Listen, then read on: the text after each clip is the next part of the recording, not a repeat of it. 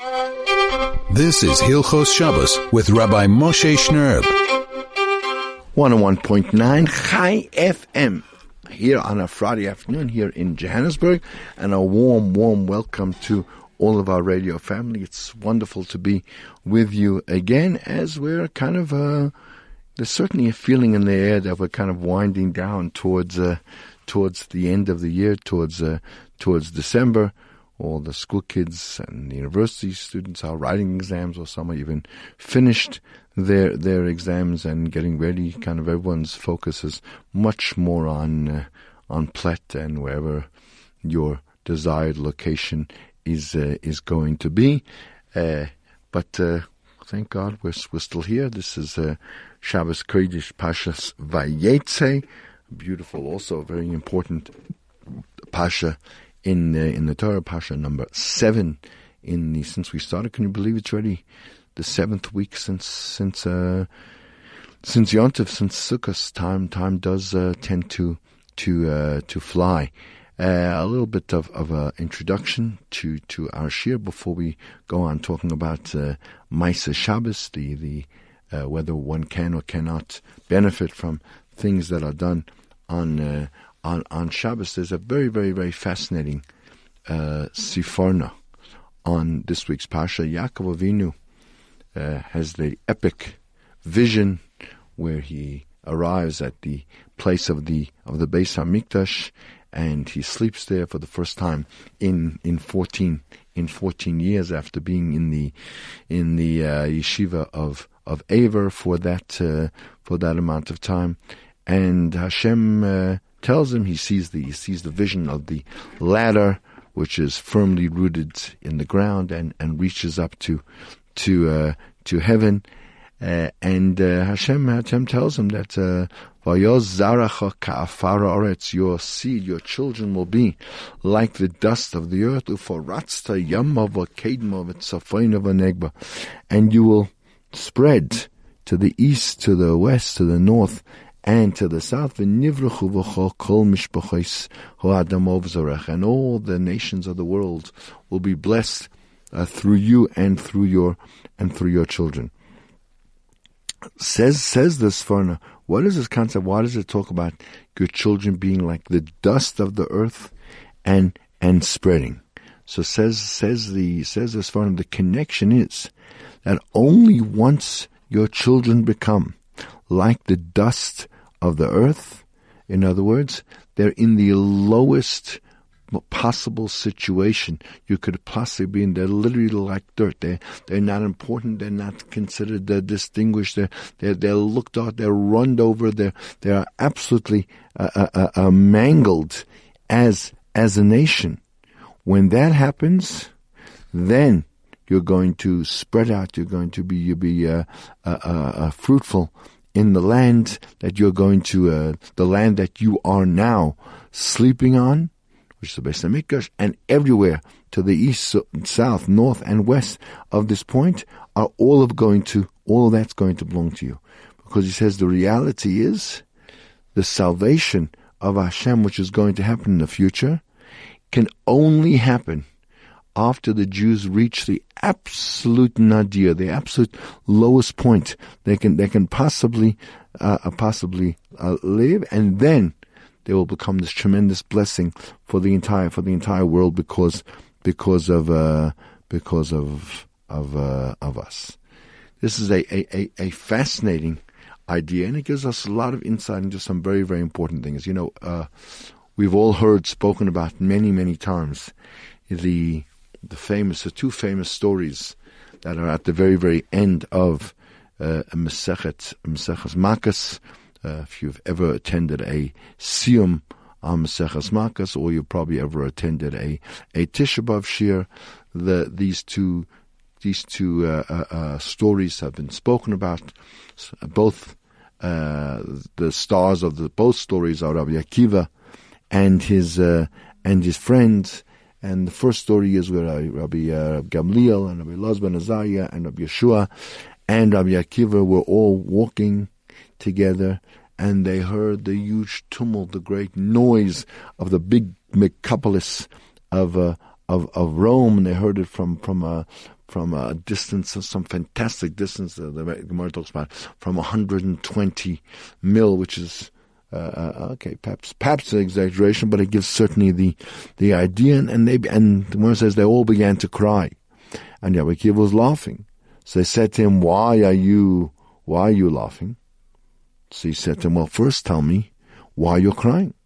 And they said to him, "Look at these people. They are, these are a, a nation that bows down to to idols and and sacrifices uh, and pays homage to all kinds of useless and, and worthless and worthless uh, things. And look at the tremendous tranquility. Look at the amazing success that they're having. Should we not cry?" So. Uh, uh Right. So uh, uh, he says that's exactly why I am I am uh, I'm laughing. Right. If this is what Hashem is doing for those that desecrate and go against His will, imagine the success they're having. Can you begin to imagine the tremendous reward, the tremendous goodness, the tremendous blessing that is in store for all of us who who do the will of Hakadosh Baruch Hu? And then the Gemara carries on with the story number two, the even more famous one, Shuv Mice, it happened again where they were walking in Yerushalayim, and when they got to the Har HaBayis, they did Kriya, they tore their clothing, as is mandated in Halacha, when they got adjacent to the Har HaBayis, so they saw a fox coming out of the, of what was once the Kodesh HaKadoshim, the, the Holy of Holies. So again, they all began crying, and Rabbi Kiv was laughing. So I said to him, why are you, why are you laughing? So he said again, why are you, why are you crying? So I said to him, the place that's that about which the Torah says that anyone who's not a kohen, if they if they come in there, they're going to die. And now and now a fox is is running around is running around in there. So Rabbi Kiva says to him, that's exactly why I am laughing. And he brings uh, a, pasuk in in Yeshaya he says, "I'm going to take faithful witnesses, Uriah HaKohen and Zechariah ben Barachio, and who lived in totally different times. The Gemara asks, why are you even mentioning them both in the same in the same breath? Uriah was in the first base of Mikdash, Zechariah was in the second base of Mikdash. What's the connection? So he explains because the the the pasuk is connecting the nevuah of Zechariah to the nevuah of Uriah. By Uriah it says that he brings a pasuk in in Micha says Biglalchem because of you Tzion Tzadet Echarish.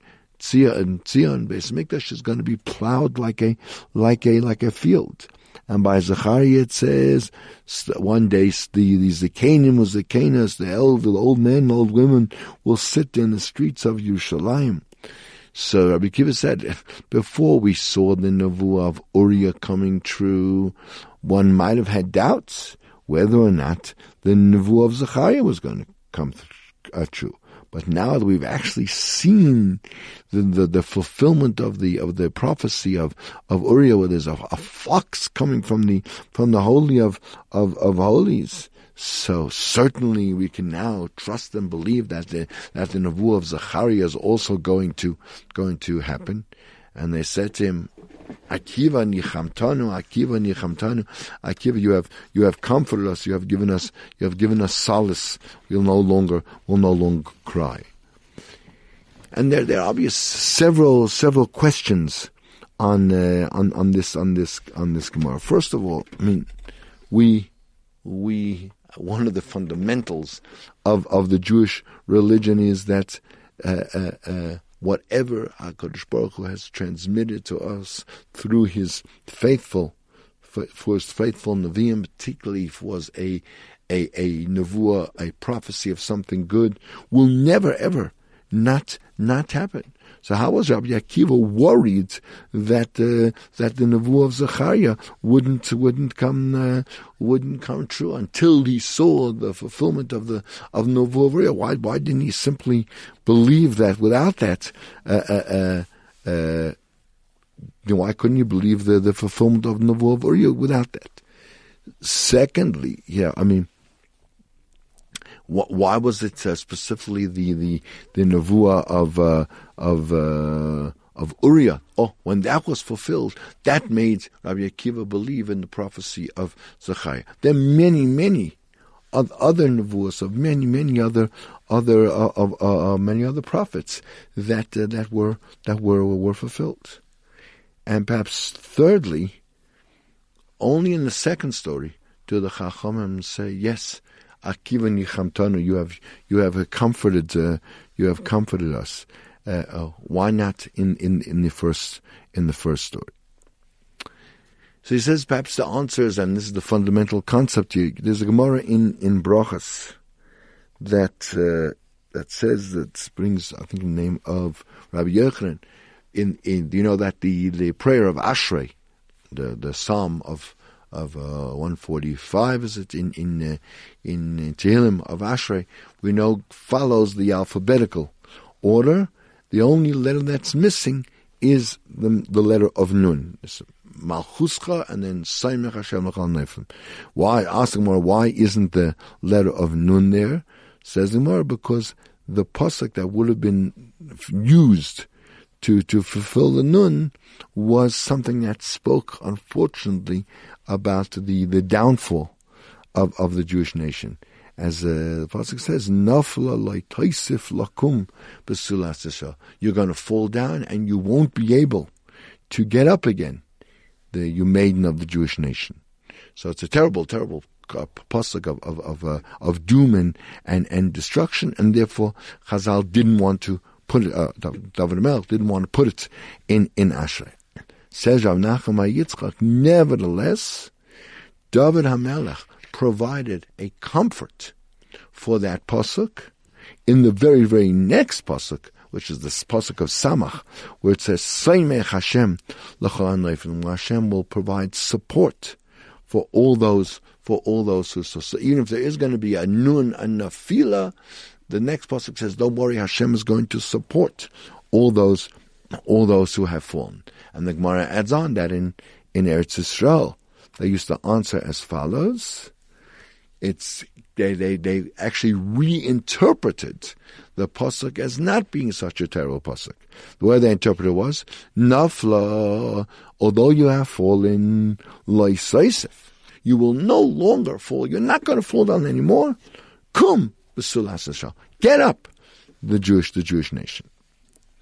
Now, it seems interesting because I mean, it seems that uh, what the people in Eretz Yisrael are, are saying seems totally, totally uh, distant from from the simple from the simple pshat, because the pasuk that's being quoted, this pasuk of uh, of uh, Linpol, actually comes from the nevuah of uh, Amos in in the uh, in the Trei Asar, and and it's in the middle of a, a, diatribe against against the Jewish nation, where where Amos is talking about, listen to what I'm going to say about you. This is a, a lamentation against the Jewish nation. You're going to fall and not be able to get up, Basilis Yisrael.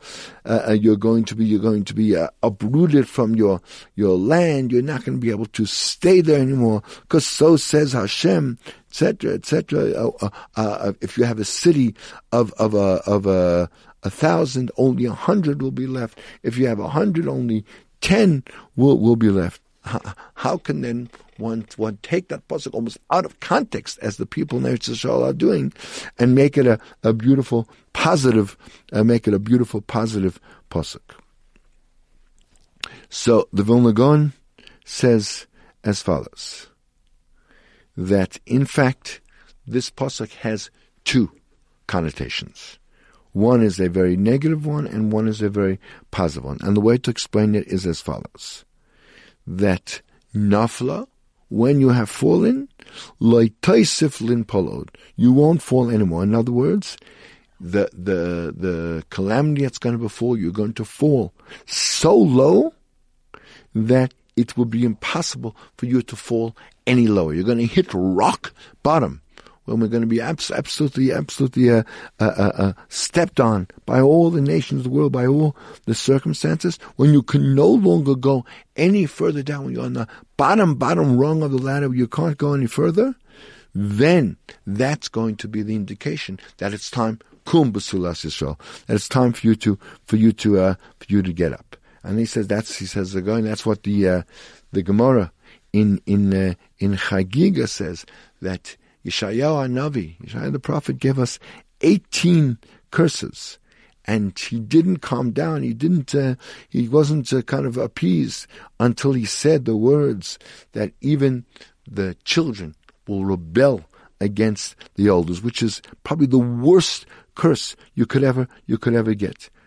What does it mean that uh, Yeshua uh, Yeshaya didn't calm down until he said this most terrible? Of course, was was was uh, was Yeshaya an, an enemy of the Jewish nation. Why was he trying to say the most terrible to to most terrible curses? But according to what saying, comes out very beautiful.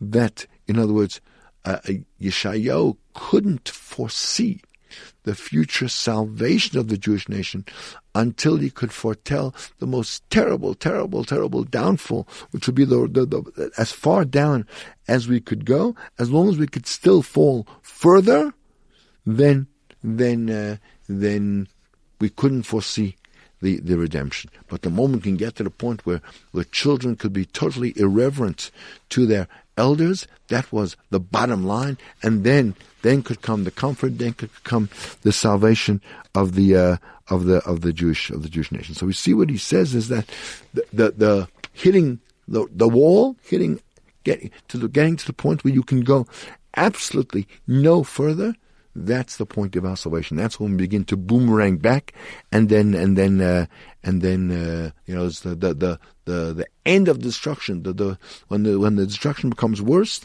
that is in fact the beginning of the uh, of the uh, of the of the building, because our redemption is guaranteed. We've been promised we're going to be redeemed, but so long as we can still, God forbid, fall further, so then the, the promise that's going to be the beginning of our salvation, the beginning of our building cannot, cannot, uh, cannot uh, take place. But it's only when you can fall and you can't fall any further, then kum b'sulas Yisrael. Then, then you'll be able to get up. And this is in fact what Rabbi Akiva is saying there in the Gemara in, in, in Makkos. Now that we fulfilled this terrible nevuah of, of, of, uh, of Uriah. We've seen a, a, fox coming out of the of the of the Kodesh Hakadosh. So we know for sure that the nevuah of Zechariah is going to take place. What does it mean?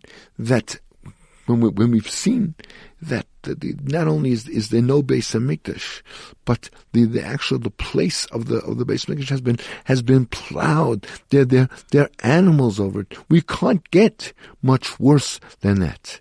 And if we and if we can't get much worse than that, we're at the we're at the lowest point of, of the destruction. We're mamish, uh, as as Mel says, ada sidebo. We're mamish gone down all the way, rock bottom to the foundations. So then, that we we have the right to hope that very soon is going to come the fulfillment of nevuah of, of, of Zechariah. We are going to be able to, we are going to get a, a, a better. And that's why uh, in both the cases, Rabbi Akiva first asked them, why are you crying? Because he, you needed to flesh out and just how terrible the calamity is. And then Rabbi Akiva would say, yes, that is in itself the greatest proof that the salvation, that the salvation is going to, is going to, uh, is going to come and that, uh, it's going to be. It's going to be. And that's Uforatz the of as, as the Kli says, it doesn't even talk about the four directions in an orderly way. It doesn't say north, uh, west, south, east. It says north, south. It's going to be it, the, the, the, the, rebound is going to be so diametrically opposed to the previous situation. We're going, to, we're going to be in such a bad way and once the salvation comes, we're going to we're going to go to the other to the other extreme and become become the very greatest of all of all the nations. And please God, it's going to happen very very soon in our time. We're going to come back just now with our segment on Hilchas Shabbos. Please don't run away. This is 101.9 Chai FM, soul to soul, on the greatest Jewish radio station in all of Africa. This is Hilchos Shabbos with Rabbi Moshe Shnerb. 101.9 Chai FM. This is Soul to Soul on a Friday afternoon here in Joburg. We're not quite sure we might get another rain shower this afternoon. I hope all of your preparations for Shabbos are coming along. Everything is just coming out of the oven the way you uh, want it to, or whatever it is that you're that you're involved in. This week, as I said, is Shabbos Kodesh Pashas Vayetze. The important times for this this Shabbos are the uh, benching, the latest time for lighting Shabbos candles today is at 6.23, 23 minutes past 6 is the latest time. You have to make sure it's done by then. If your shul accepts Shabbos earlier than that, then you need to kind of fall in line with them and light at the time that uh, that they light, which in some shuls is the sort of standard lighting time for Johannesburg at six at six fifteen. Uh, Shabbos Kodesh ends tomorrow night at 16 minutes past 7, 7.16 is the end of, uh, is the end of, uh, of Shabbos for, for this week.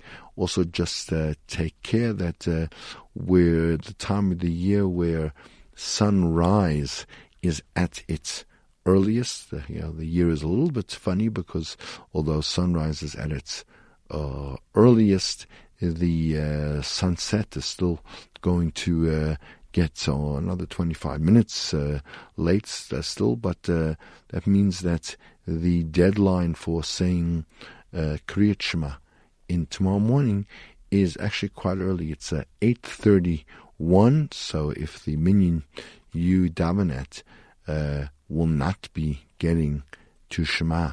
By that time, you need to ensure that before you go to shul, or certainly before that deadline time, you'll have recited the entire the entire uh, uh, uh Shema to fulfill that uh, that Torah mitzvah, that Torah obligation of saying of saying the Kriyat Shema in the morning before the uh, before the time before the time uh, goes, and obviously one also needs to just be cognizant of the fact that as Friday night gets later, if uh, uh, your shul doesn't wait until it's properly night to daven Marav, you need to kind of keep tabs on it and uh, and make sure that uh, you have said the Shema during Marav at a late enough time that you wouldn't have to repeat it again uh, at night because the the second biblical mitzvah is to say the Kriyat Shema at at night, and night uh, is certainly uh, uh, 18 minutes after sunset, which today would be about uh, two minutes before seven. So if your shul is going to say my, uh, say uh, Shema before that, you would need when you come home, preferably even before you have the meal, to uh, to repeat to repeat the entire the entire Shema. Now, uh, we were talking about the having benefit from things that are done on uh, on uh, on Shabbos. Uh, what about if one does an act on on Shabbos, but it hasn't actually altered or, or changed the actual the actual object? You know, we, we, we talk about and we've spoken about this many many times that the the actions that are forbidden on Shabbos that are classified in the 39 39 malachas are basically things where what I do changes something from one status to another. I had a, a raw piece of food and now I cook it and it becomes a cooked and edible piece of thing. I had uh, two things that were uh, that were apart and I sew them. Now they become one entity. It's generally a, a change of something from one position, from one status to to uh, to to another. So what about if someone did a, a Shabbos act, an act on Shabbos, but it never actually altered or changed the the uh,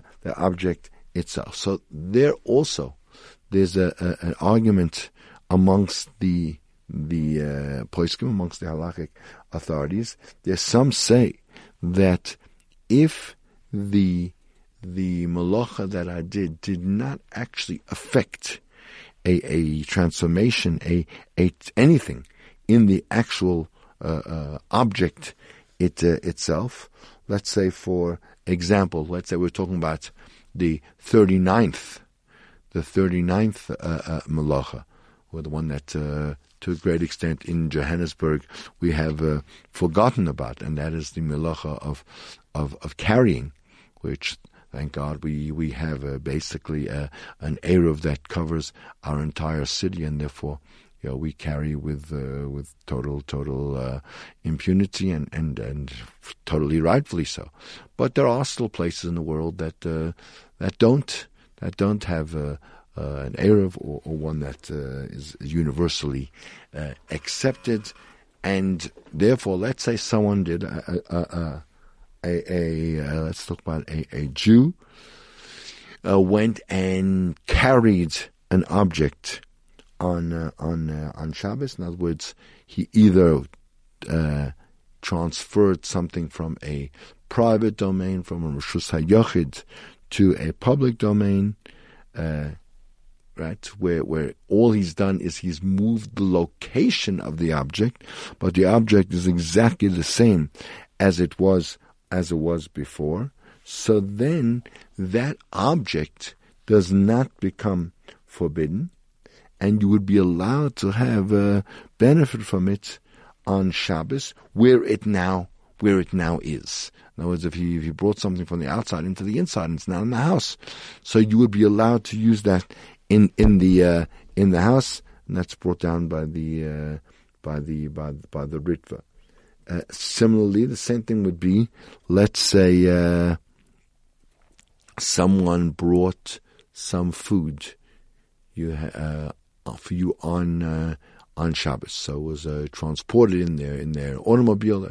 They, they don't keep Shabbos, and they brought you on on Shabbos a treat, a gift, whatever it is in their in their oh not a gift they they uh, yeah it was yours they they got it for you and they brought it in a vehicle on on Shabbos. So again the the food is exactly the same food as it was before it left their their house. All they did was transport it to your to your uh, uh, domain. So that is not subject to the laws we've learned about not having benefit from something done done on uh, on on Shabbos. Uh, that is, as you said, the opinion of, of the of the Ritva. However, there are those who argue. In fact, uh, Tosfos himself and uh, and the Ramban argue, and they say no. It actually it makes no difference. There's no distinction at all. What type of uh, malacha it is, what kind of work was actually actually done, and even if the the no alteration, no change at all was made in the uh, in the uh, uh, in the object. Let's say, like in the case of the uh, of the uh, of the food, etc. Still, the law doesn't change. It's the same as any other any other uh, malacha that was done, and will be forbidden to have any benefit from, let's say, food that was brought to your house in a prohibited manner on on uh, on Shabbos. So we have two opinions, literally a a, a major uh, uh, amongst the the Rishonim uh, as to what to do. Practically speaking, what what how do we handle it? So certainly lechatchil in the first instance, certainly ideally, so one should be strict, like the opinion of Tosfos and and the Ramban, and not and not use not of any benefit from even food items that are brought to one's house on uh, on on Shabbos. However, if for whatever reason there's a a desperate kind of a kind of situation where where one needs to use that uh, that food, then it would be possible perhaps to rely on on the lenient uh, opinion and and certainly uh, in a situation where uh, it was done uh, by mistake, which we already discussed the whole uh, complexity of whether something done by mistake is as severe as something done on purpose. So in that situation, if it was done either there's a great need or in a case of, of one might be allowed to, to, uh, to, to do that. We're going to come back in for our last segment in a moment. This is 101.9 Chai FM Soul to Soul on a Friday afternoon. Don't run away. This is Hilchos Shabbos with Rabbi Moshe Shnerb.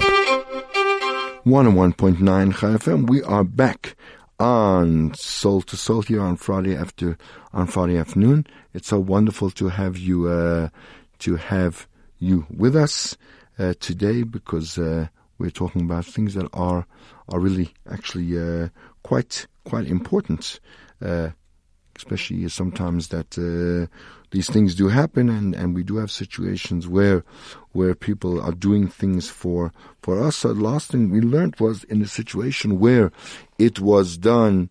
Uh, where it where something where no intrinsic change was done in the uh, in in the object. So we had a, a, a dispute amongst the uh, amongst the uh, Rishonim uh, uh, as to whether or not you could then benefit. And so we said according to Rabbeinu Yonah and the and uh, the Ritva that if nothing changed in the actual object, so then there's no actually prohibition. It's not considered a Maaseh Shabbos, and uh, and you could and you could uh, use it.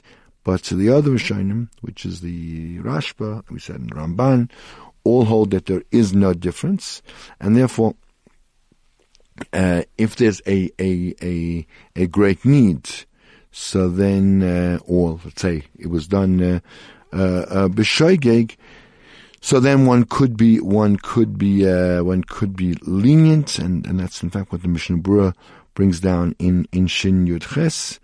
Um, and in fact, in a, in a desperate kind of situation, so we said you could be lenient even when it was done on uh, on purpose, since uh, this whole concept of uh, of Issa Shabbos may only be in that uh, in that kind of a, in, a, in a situation of a of a uh, of a of a of a that uh, yeah someone is uh, you know in a situation where they're they're trapped somewhere and someone would bring food for them on let's say on uh, on on Shabbos uh, so then uh, one one might be allowed to, provide it doesn't it doesn't create any uh, any further any further uh, uh, Shabbos uh, afterwards.